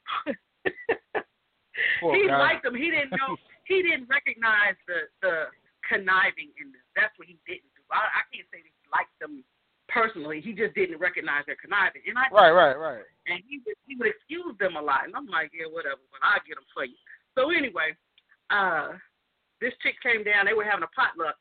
She come down. She's gonna make. uh I don't know if y'all ever seen your grandmamas make the strawberry syrup stuff, where they pour the Oh. pour sugar on top of the strawberries hmm and to liquefy the strawberries. well, she comes in the kitchen. She asked me for the sugar. And all I did was I didn't say anything. I put the sugar on top of the I put the salt that was in the sugar container on top of the counter where she could see it. And she poured all that salt over all them strawberries and took that crap Mm. upstairs. You gave her a mud pie. You gave her. You gave one of them special pies from the help. Baby, you hear me. You hear me. I'm not Hey, playing you with know- these folks. I don't play. Hey, you gonna leave my brother how- alone though. Did she? What was? That's, that's you gotta you do it. finish the story. You gotta finish the story. So what was the what was the you know what was the response from that? Oh, she didn't. She didn't know. Cause see, I I don't I don't play around. I don't play around with these people with potlucks and all that stuff anyway. So I didn't go. I wasn't. I had no intention of going. I knew. I mean, did she know, ever say anything to you later? Did she say. I don't play them games. But right? they, Did she uh, ever say anything to you later? Did she? Yes, you know, it's like, was hey, like, that was so. Yeah, she did. She was like, "Did you know I I accidentally reached for the salt?" And I said, "No, that was only sugar in here, wasn't it?" And you, you know, because she didn't ask That's me right. anything. Again, she, you know, she's looking for sugar. She's looking for you in my kitchen. What? Oh, I love looking it. for what? I love it. Love it. Yeah. Hey, that's how So, we do it. She Put, put that glass in that Yeah. bitch. Oh That's right. man. Leave Oh, would have been a fly on the wall when And they bit into that later. strawberry. Damn. And I Mm. right, and I and I told him later. I said, when people mess with mine, and I consider you one of mine. That's before Mm. I'm into this. This I'm. That's before I was into the movement. That was before this. That was before Mhm. I understood, you know, a certain kind of political, you know, um, a, a, a political stance that I needed to take. This is just, you know, you mine, mine. No, they're gonna Right, right, messing right. with you. And uh, so, you know, Mhm. this is just one of those things. It was just one example of how, like, you can't play, you can't play with my folks like that and think that you could just get away mm-hmm. with. it. I don't care what he he can keep excusing you if he wants to. I don't excuse you. I don't. Now. Now, now y'all hear y'all hear out there in radio world. That's how you deal with the enemy. You know what I mean? And that's how that's what unity is about. Even if your brother or sister doesn't even agree with you, your duty is to cover down on them. right. Right. That's real. You know, Yeah, and I that's use the word duty. That's your duty to cover down on your brother and sister. Mhm. Mhm. That's real. That is a great story, man. To have seen their faces when they bit those strawberries, man. That's a great story. yeah, but it's real. real. Them We have to be- strawberries that Isn't never got funny? served. Man, that is funny. Okay, we got to do Whoa, it. We got to do it, man. but uh, you know, and but it, it's it's like what you said. That goes back to I love it because it goes back to having one another's back. You know, the the problem with like we're talking about not just you know us accepting this thinking, oh, women have it easier than we have it, and I'm speaking from a man's perspective because what thinking does, and I always tell people this: thinking turns into actions. You know, Right. and then what Yeah. happens at the job is you will watch a black woman be discriminated against or talked about behind her back or called out her name on it because you got this competition thing. You go, that's what that B deserved. No, I didn't, you know, oh, them white folks found. And you forget the attachment of family. This is a black woman, it's your mother. This is the mother. You know, Right. even, and I try to be that way. Now, I'm going to tell you, here's my problem, my confessional. Forgive me, black people, for I have I have sinned against black women, and one of them that they get from me is when a sister will just give me. I try to remember this is a sister. She's colonized. She don't know no better. But when that sister would try to read me the riot act in front of white folks, I it is Mm. hard for. me. I don't use the B word. I don't use the B word. But boy, she'll be every Aunt Jemima handkerchief head. I said, you know, you know better. You know, you know better, sister. You're not gonna do right, this right. and I will let her have it because, like you said, it that's how they operate, yo. They know the psychological uh, effect of women, Right. you know, coming at us because they know the the black community from Africa and especially here in America. The black community in America is a matriarchal community. I don't care what it, you can argue with me. It's my opinion, and I strongly believe it because we just look at it. Big Mama ran things. When I was Right. coming up, I have, you know, and I may have shared this before. I have siblings by my father, eh, which you know, and uh, uh, another wife he had outside of my mother, and I have siblings from my mother, and they have a different father. So I'm the only child with my father and my mother. So I remember one day I was talking about my brother and sister from my on my father's side, and my mother said half. No, you mean your half? Oh. And I said my half, and I said why is that? So were those your father's children? I said, well, you know, my twin sisters, my sisters here, we don't have the same part. So are they my half, man? My mother, I thought I was gonna lose my life. I I thought when I called them my half, I thought I was gonna lose my. She told me, and my mother is not a vulgar woman. She said, "You come from the same person. You are related." So we live in a very matriarchal society, understanding and reverence. Like I said, one more little note. I can remember on the playground. Talk about somebody's daddy. Your daddy, well, your daddy, your daddy. Man, say your mama. You didn't even have to have a joke behind it. Your mama, wop. You couldn't even say your mama. You know what I'm saying? But saying my Somebody- mama, not even her name, my mama. Yeah, somebody be snapping on you. You ain't got nothing else to get out of that. You don't know nothing else. Just say your mama. That Yeah. ends. That ends it right there. Your mama. Playtime over. That ends it. Playtime over, man. We don't play about mamas. Right. So Right, we right. live in this in, in in a society like that. So what what happens is they recognize that. So that's why I get upset with these sisters who allow themselves to be used to berate and to belittle, even if it's in the most menial position. Even if you just a clerk with a white manager standing behind you, huh? And he just sent you out there to read me the riot act. You know, remember we all family, we all kin. You know what I'm Right. saying? And you know, I know you got a job to do or whatever, but don't. We have to be careful that we don't have colonized thinking. When you see me, like I ask a Right. white teacher, you know, when you see my child or when you see black students, do you see a doctor, lawyer? Do you see a thug? Do you see a criminal? Do you see a little nigga? You know, so sister, Right. when you see me, do you see that former relationship, that former boyfriend, the nigga that might have called you a bitch, the nigga that might have took your car, didn't bring it back? I'm not him. I, I know we wear the same sneaker, yo, but I'm not him. So we have to be careful that we don't begin to transpose those thoughts because, like I said, thoughts become actions, and then we willingly sit back and watch one another be harmed by outsiders. Exactly. You know, and another thing, man, like, and what for brothers and sisters, man, because we all get put in that position, but more so sisters in the work field, because let's be real, more sisters are in the work field. You know, in those positions. Mhm.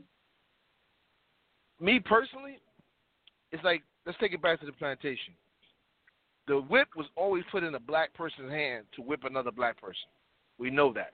You know what I mean? And you might be like, Right. well, I don't want to whip. I don't want to whip Shaka. You know what I mean? I don't want to whip Shaka. That's my man. But they got a gun to your baby's head. So you might have to whip me to save that child. That's what they usually do. They go after the children. But I want to look at you and I want to see in your eyes the regret for the fact that you even gotta gotta be in that position. You know what I mean? So now if you had that job, Right. really you could just you could just quit. But I understand. I, I can't feed your family. So you you might not quit. But I want to I want I want to look at you and look at you and know that in your heart you're like I really don't want to do this. You know, ah, Right. I want to see you. I want to see you struggle with it. I don't want to see you just come out there and just enjoy it. You know, whip me and enjoy it. No, I want you to reluctantly do it. I want. I want to see it. I can feel the energy. We black. I feel your ether. I know, like, all right, you got kind of loud, but I, I dig it. You, you know, you had to do what you had to do. And then I, you know, to the point where you see me later, you might even come up to me and be like, "Look, I really didn't mean nothing by that," and I might be like, "Oh, I understand." You know what I mean? I want to be on that page. I mean, ultimately, I want you to just take the whip and whip the white man with it, but that's me. That's a whole Right. story. Right. You know, I mean, like ultimately, You know, that's right. what I want to see. But it's I want you to take Exactly. with his ass, and we all run off the plantation together. But I mean, Okay. But it's like what you said though, you know, it's I want to see the regret. See, I think too many Yeah. times we're destroying the black female not knowing what we're doing to that black the the individual black female. I mean, we get so caught up into our hatred of and we've bitten so much into the stereotype that when we get a chance to you know, whether it's mother issues or whatever. I mean, these are issues. Like I said, to go back to initially what I said, I don't know if I don't. I know I know the black woman isn't my enemy. So any problem that I may have with the black woman, it's not out of I think that she's getting over. I think I'm more oppressed. I think she's working with the oppressor or the white man or anything like that. I know the issues I have with her are due to just social cultural influences, uh, const- construct, and all kind of bullshit that has just been planted in my people since their enslavement. You know what I'm saying? The, the people that taught us we came from slaves, when we came from free Africans that were enslaved, Right. that type of colonized thinking. You know, so I know those are Right. my whatever is a result of that with my woman. What I'm always just warning us against is because it be, can, can become so embedded in our thinking that you know, sisters and brothers, when we start to do this to our people, we think we're really crushing out. Like, and I know people think they're doing it righteously. I think no brothers think they're crushing out feminism. Nah, ah, that's that feminism in a bruh. Nah, bro, that's you know a black woman wanting to say, you know, and sisters say they, nah, that's that machismo, that's that sexist. Nah, that's a brother ex- exerting, you know, his understanding of masculinism. Maybe masculinism. Maybe we can Yeah. talk about, maybe, you know what I'm saying? But we get in this thing where Right. we want to make these political damn statements, and it's not our freaking fight. And so you drag Right, me in a right. fight of now I'm men, you black men, you sexist, you chauvinist, you you you know what I'm saying? I'm like, oh, okay. You know what I'm saying? It's What the we- same thing what in my are as the conclusion, like with Tupac. Yeah. Go ahead, go ahead, brother. Go ahead, what were you saying? No, brother, please. No, you said Tupac. Tupac. Oh, just in my conclusion, like what Tupac said, you know, how he felt after he had got uh, charged and convicted with that rape. He said being raised up is nowhere in the hell he could have been guilty of doing that. But when we have to make him an example of black male celebrity and the treatment of women and and and and his treatment went you know shit you turned over to your posse homie you know what come on cuz we ain't gonna play no games so there is some some shit in there Right, that you could have worked with but at the same time I understand what he's saying don't make me the poster child for this move uh when it was a dumb move by a young man that influenced fame this and that and mistook a sister, and I'm not never making excuses for men doing dumb shit. You better recheck. I don't care if she got on saran wrap, bruh. You might need to get her to sign a contract of consent. You know what I'm saying? So whatever stupid shit she's doing, don't you fall in the trap and allow yourself to be the victim or the poster child for all for their um stereotype of black males. And that's you know Right, right. that's what I say that we have to address. Yo, make sure y'all just not lumping this into political fights that aren't ours. yeah, you know. If any of that and makes you have sense. some people, man, who, who who are using this scenario to to to gain popularity. You know what I mean? It's like the dude that makes the song for women. You don't give a damn. You just made the song because you know that they'll buy it. You know what I mean? And I, I'm really tired of Right, those yeah. brothers. I'm I'm really tired of those brothers, man, and their sisters too. But I, I focus in on the brothers. What about you know, what like, Cardi B said? Didn't Cardi B make a statement she wouldn't let her daughter listen to that music she make? Right? Yeah. Oh yeah. She said I made the music, but I, I would not let my my daughter listen to. it. So your daughter's important than all of us. You know what I mean? Like, come on, man. You know, and like it's my thing is like, nah, we we gotta stop that. Like, I don't I don't believe in I don't like the patronage because this is a serious issue between black men and black women because of this oppression. It's serious, and I really get Right. sick of people, both both male and female, who come in and opportunistically play on our pain, and you don't give a fuck anyway. Like, let's just be real. You don't care anyway, but you're jumping on it because you know that a thousand women are gonna rock with you, and you know, you know as a sister that a thousand brothers are gonna feel it. You know what I mean? So it's like for the people that do that, because there are a lot of people out there who champion the cause and they really sincere, but there are a lot of who are not. Oh my God! Yes. just who Ooh, just throw that out there because they know they're gonna get they're gonna get likes, they're gonna get hits on social Yep. media, they're Oh. gonna ah. sell a book or two. You know what I mean? They they know that already. You know you know if you got that you know if you're like we was in back in the day we doing our music thing. Yo, you gotta have a song for the sisters. So you're gonna have two types Mhm. of songs for the sisters. One about the single mother, the, the Brenda Got a Baby song, and then you got to have the other song three, the other song about sister. Go ahead and show yourself. Be proud, girl. Keep your head up. That's the other song. And then you got to have the other song about how you can do what the fuck you want to do because you're an independent woman. You know what I mean? Like, come on. Like, we got to Yeah, stop you doing got that. right. And same Hey, you know what though, and, and. I'm not gonna talk about because. You know, I hate that, man. I call it that God is pimping. Oh my God, I hate that. Oh, and no, you don't. And those be that. some of the biggest womanizers and biggest clowns in the community. God is the black woman. Sunlight comes out of her toes, and this and that, and be the biggest exploiter. And and you know what I'm saying? I can't stand that false adoration and false worship. And same with these sisters. Same with these sisters. Don't king me to death and do all of that phony stuff and just really you just a nigga one. You know all these that like that's why I love you, Makeda, because you got that crystal right there on your head and it symbolizes the third eye, and we see that. Some of you sisters right. got them crystals in the middle of your head to fill that hole, so your nothing leak them out. It's just a hole filler. So yo, stop that. I oh my God, we can listen. I'm gonna be quiet on that because that's a whole nother topic. Man. I mean, it's, it's real. You know what it is though. At the end of the day, man, we all damaged. I mean, like all of us have the same issues. Every brother has the same issues with women. Every woman has the same issues with the men. You know what I mean? Every one of us. It's the same thing. Different degrees, but the same thing. Because you know why? It stems from the same oppressor. How about that? You know what I mean? It all comes from the same colonizer. So and that's it. That's it. At the end of the day, that's exactly. The end of the day, it all comes from. That's so it's not like mine's is. worse than yours, yours is worse than mine, or this is. We have the same. If if you could a hundred brothers and line them up in a room and say, "Tell me your life from the age of 15 to now," we're gonna have the same story. Yes. And if you took sisters same story. and y'all sat down and chopped it up, same story. Because we got the same oppressor. Same story. Hello. Same. So maybe if we change exactly. the oppressor, get rid of the oppressor, our stories can change. That's it. Say Shaka, let's go to these let's go to these lines. We sent the invite out. You know how we do on Let's Right. Talk About It. You want to talk about it, we're gonna open your mic. So let's open your mic. Open the mic. Uh okay. Eight eight six four seventy two forty four. Your mic's hot. Peace, peace and black power. How's everybody? hey, peace and black Power. power. What's going on? All right, all right. This is Equat Nee from College of South Carolina. Uh, just weighing in on the discussion. Um, Yes, sir. of course, me me as a a, a man, I guess in my Euro colonized, uh, Europeanized mind, as we all are uh, educated in, we we play the blame role or point the finger at the woman being that I'm the opposite gender. But uh, you guys said it all. It all stems from uh, uh, the same oppressor.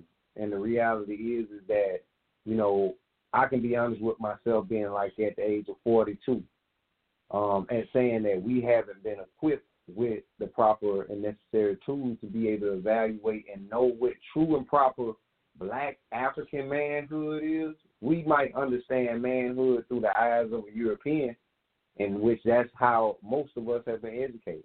The majority of our ancestors have been educated on the quote unquote alpha male standards, right? And we know alphas are, are you know, that comes from the damn the damn Greeks. So when we are talking about um, going back in and not to only be educated socially, spiritually, you know, with, with basic education and, and having an African or black worldview, you know, now we're at a place where we're having to evaluate ourselves through a foreign system rather than this being a system that is tailored and that was tailored to our ancestors that allowed us to be able to evaluate and effectively uh, remedy and solve problems, right? That's why we're still, you know, marching against the same cracker that was treating us wrong, you know, a hundred years ago. You understand? Because our problems or our solutions are rooted inside the European thinking. So I think, you know, we definitely have to, uh, as you guys say, step back and realize that, hey, we all have been oppressed. We all are still, we're not careful, we, we will be implementing tools of oppression.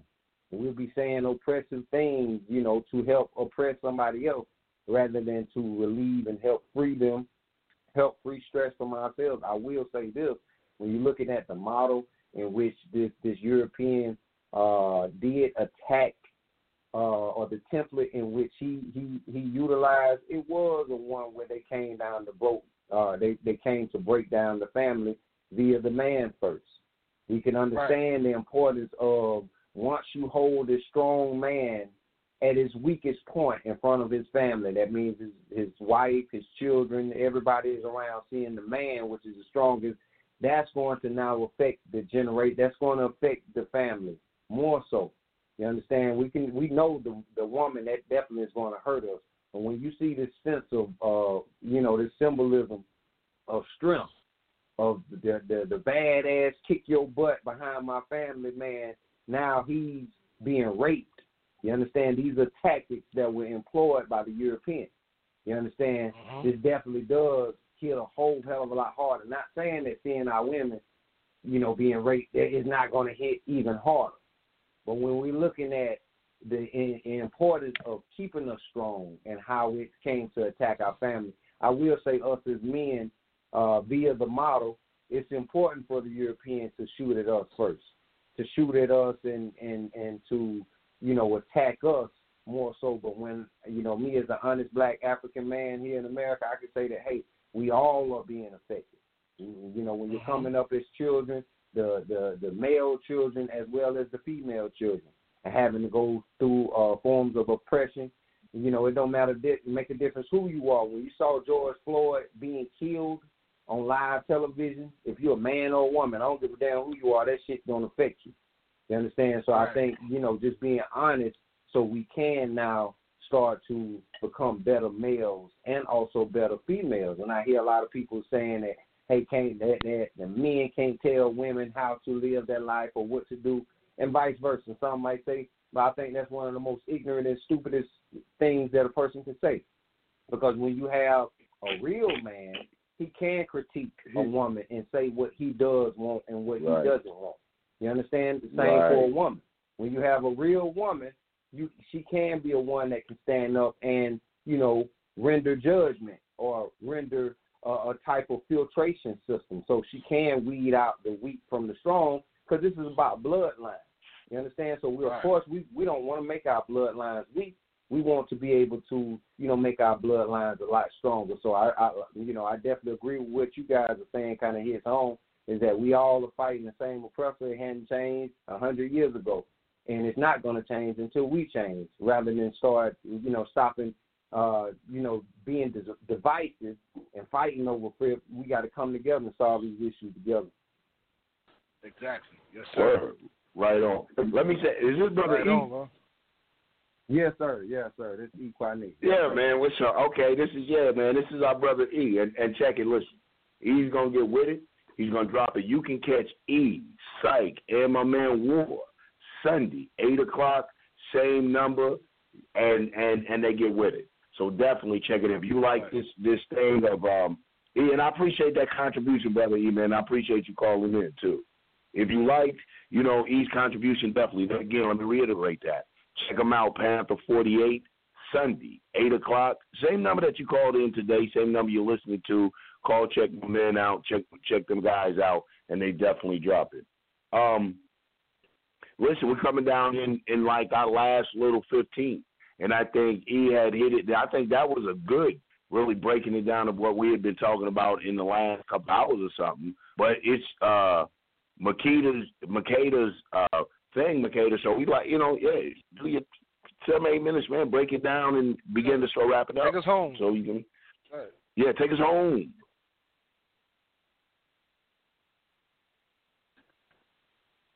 Is she there? Uh oh. You know what? Well, we're gonna Uh, rock. call did drop. She might, she might have dropped. We gonna Call we, drop. Yeah, drop. Well, good. Hey, man, rock on. You know, you know, basically, man, what I would like all of us to take away, including myself, is just to really analyze ourselves, man. You know, individually, like really start to separate ourselves totally from this oppressor. You know, in every form and fashion. Even if it means you might have to go off on your own. You know, you might have to just kind of fast, if you will, fast with the way you think and talk and move, and maybe maybe take a uh, what do they call it? Another hiatus. What's the word they take when you you go off on your own for a little bit and you kind of get away from everything and you come back? You know, you might have to do It's that. a sabbatical. You know, a sabbatical. Yes. You know, I, I'm I'm driving through the uh, mid America. I'm out here in the middle of the desert, and earlier today it was 104 degrees, and I, we were talking. I was saying like, you know, there was a time when male and female would walk through the desert to the top of some of these mountains and stay up there three, four, five days and fast and and mm-hmm. come to terms with themselves and see visions and come back and you know be relate the vision or whatever the case may be. We all need to do that. We need to reanalyze ourselves, re-examine ourselves, and make a vow. Make a real serious vow, y'all, family out there. All of us make a vow to strip away this European from our bloodstream. It has to Yeah. happen. Yeah, yeah, absolutely. I agree. Uh, and, and and you know, I think that like we were all said, and so I'm gonna and throw in that pot too, man, and, and and keep it going. Is that we know where all of it stems from, and we know where the stem, you know, we know what the since we know what the source of that is. It doesn't exclude us from being affected by it. You know, and it's okay. We have to be realistic about that. Listen, it doesn't. We're bombarded by it. We're bombarded by a Eurocentric way of living. You know what I'm saying? Way of being, way of something. So, I mean, they've even taught us through religion and education to begin to try to Right. think and process like Europeans. You know, and they've taught us to live unnaturally, and we're feeling the effects of that. Uh, but I think that we have to know that it's just that. That the black woman is not our enemy. The black man, black woman is not your enemy that we don't possess the wherewithal, the power, the resources, the tools to oppress one another to the degree that we're uh, behaving towards one another or to lump one another in that category. I can't say, you know, like when she say, you men, you know, I'd prefer if you have a problem with me or if you're going to put me in a man's category, it'd be a black man category, a general category of maybe what you see that generally affects black men, and that you be open enough to let me explain why without already going into the no, because niggas got excuses. All you niggas Right, got right, right. excuses. Without going into all of that, please allow me, in this particular instance, my individualism. I don't ask for it any other time because I am a communal person. But in this one, you know, I here's where my faith does kick in. Uh, you know, and this wise man from Arabia named Muhammad, peace be upon him, said that the only time that I should be uh, in your vocabulary is when you say um, I apologize or what you know an intention you may I intend some you know Right, right. stating your thing. So I said all that to say that I would ask the one to allow me my individualism in offering an explanation, not an excuse, an explanation, and maybe why I feel the way that I feel, maybe why you know I didn't take that particular job. Allow me to you know explain my definition of manhood, where you feel like maybe I should have taken it to get by, maybe I just couldn't wash that car. You know, it, it, it, so we have to really look at our problems and stop allowing, like you said earlier, Shaka. Oh, and then I'm going to go to the phone lines before we get up here. Like you said earlier, Shaka, allowing other people to tell us how to be mad, who to be mad with, and how mad, exactly how mad we should be. Let's go to this phone line again since we still have a couple minutes. You down? All right, yeah, bring them on. Yeah. Area code 314-4779. Your mic's open. That's me. Hey, my Oh. sister's back. When you said three one four, I was like, oh, I know what that is. Well, look, listen. That's That's it- Louis in that's right on time. I That's caught a right. little, Yeah, yeah, I, that's I right caught on time because time 'cause disconnect. we- I got kicked off. Okay, yeah, you- that's because you were dropping that. Ah. But that's right on Yeah. time because we did our, you know, everybody did that wrap up, and it was your show, so we give last ten minutes. Oh, okay. Well, hey. Um, so while I was out, did you all do any announcements? Because I, you know, No, we always like no, to we stop didn't. and We did great. yeah, I we think, always like man, to look stop at and that. And I'm, I'm glad. You know, that's why we need. To, See, talk about any anything going on in your communities, um, anything that we should know that's happening that's positive, that's relevant to our struggle, that you know that's going to help us get a leg up on this whole situation out here. You know, this is this is the time we like to do that. Um, I want to take Right. a moment and announce something that's big here because it's been in the works for a minute. But the Uhuru movement and um, and their many initiatives, under their many initiatives, has put out a a newsletter in St. Louis called Black St. Louis Speaks. Um, and it is the movement for black economic and political power. And basically, it talks about all of the things that's going on in the area that, you know, for the most part, if it's if it's for the economic improvement of black people doesn't matter, you know, where it's coming from, who it is, we're putting it out, you know. And right now, this was the first edition. Uh, we have the, the the very first print, and it's something like, I think it was twelve thousand or twenty thousand. I don't know how many copies it was, but they're out doing outreach right now. Their outreach teams out putting the newsletter out so that the people can see all of these things and understand that they can, you know, they can join in this work. Um, and it's, this particular issue is talking about the Black Power Blueprint, you know, our own plan for our own power. So it's very important again for us to see that, see that push, and for it to get out there in mass.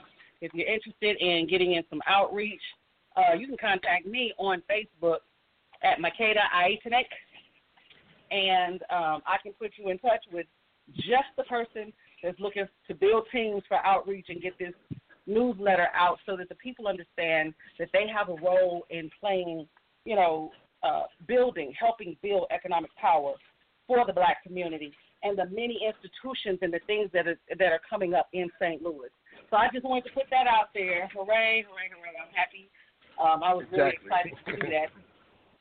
And um, yeah, so anybody else got anything? Yeah, I I want to announce uh, the official reopening of the People's Survival Program uh, in the New York area, the Greater North area. You know, back on the deck, uh, providing food, clothing, shelter, education, and uh, basically black community organizing. And on the Right. southern tip of it, I want to uh, announce a program that I am starting on behalf of the People's Survival Program called Goreala Prep. G O R E A L A Prep. Goreala Prep.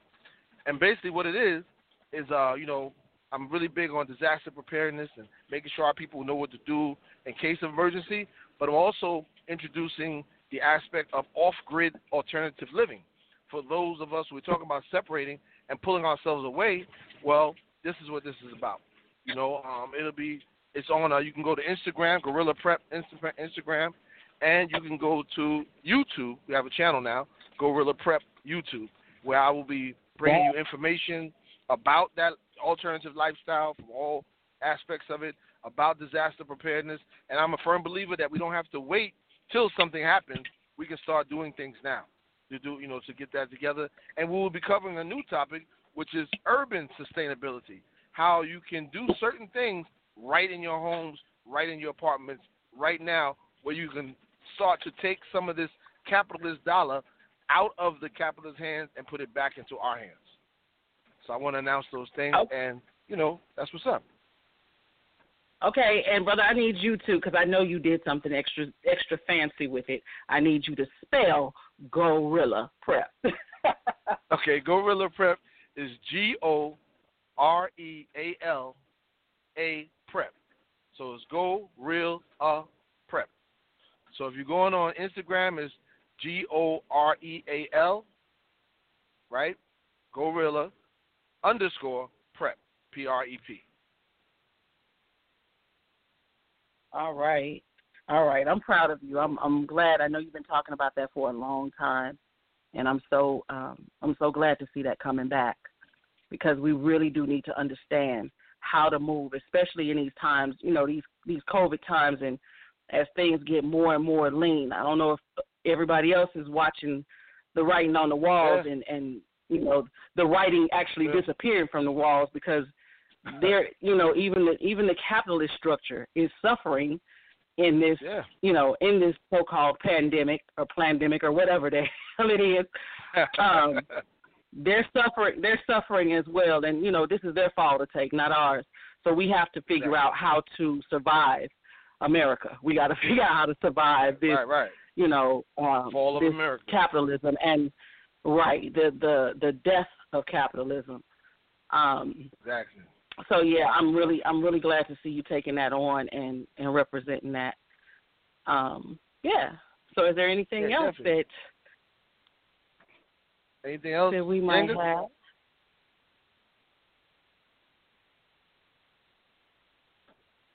Uh, No. Did this call drop? We, we be playing. We be playing drop Okay, well- day, huh? We keep it rocking. Okay, hey.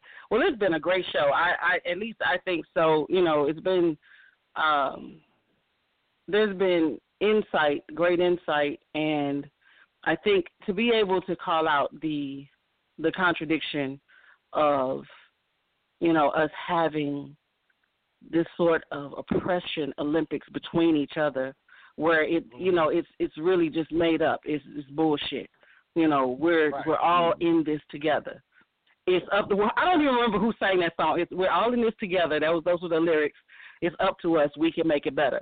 You know I don't know what it's going to take to you know whatever degree outside of organizing and we always talk about organization and getting organized.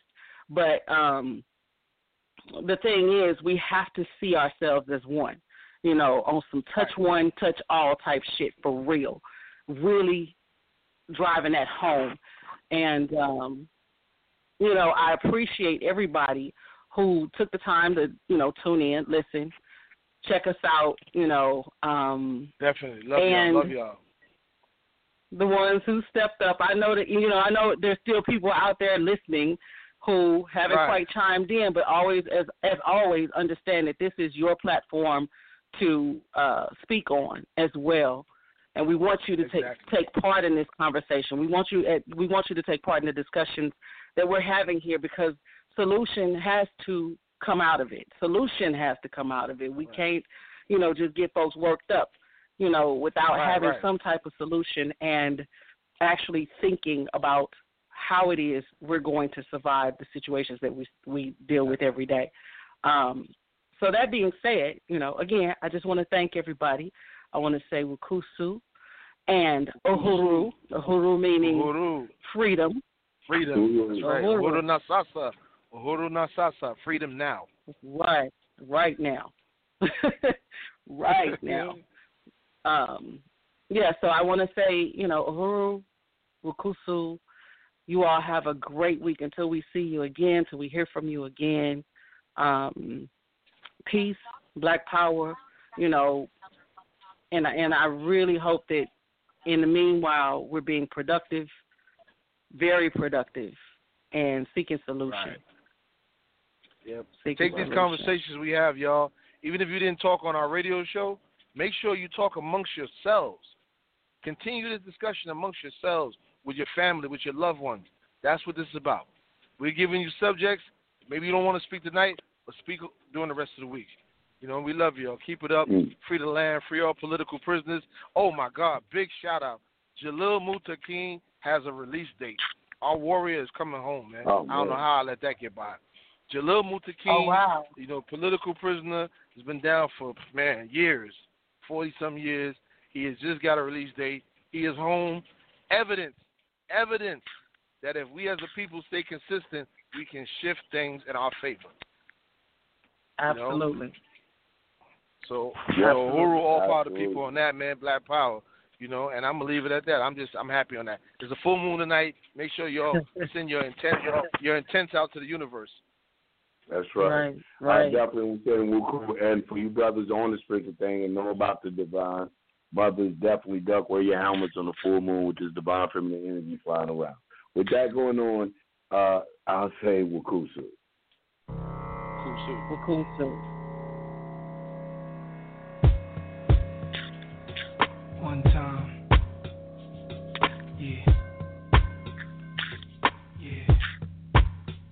Yo, all I need is one mic, one beat, one stage, one nigga front my face on the front page. Only if I had one gun, one girl, and one crib, one God to show me how to do things the sun did. Pure, like a cup of virgin blood, mixed with 151. One sip will make a nigga flip.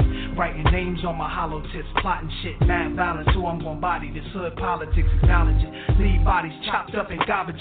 Seeds watch us grow up and try to follow us. Police watch us roll up and try knocking us. One knee I duck. Could it be my time is up? With my luck, I got up. The cop shot again. Bus stop glass bursts. A fiend drops his Heineken. Ricocheting between the spots that I'm hiding in. Blacking out, I shoot back.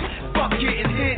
This is my hood. I'm a rap to the death of it. To everybody, come on. Little niggas is grown. Hood rats. Don't abortion your wound. Need more warriors soon. Sent from the stars, sun, and the moon. And it's like a police chase, street sweepers and coppers. Stick up kids with no conscience, leaving victims with doctors. If you really think you're ready to die, with nines out, this is what nines about, nigga. The time is Yo, all I now.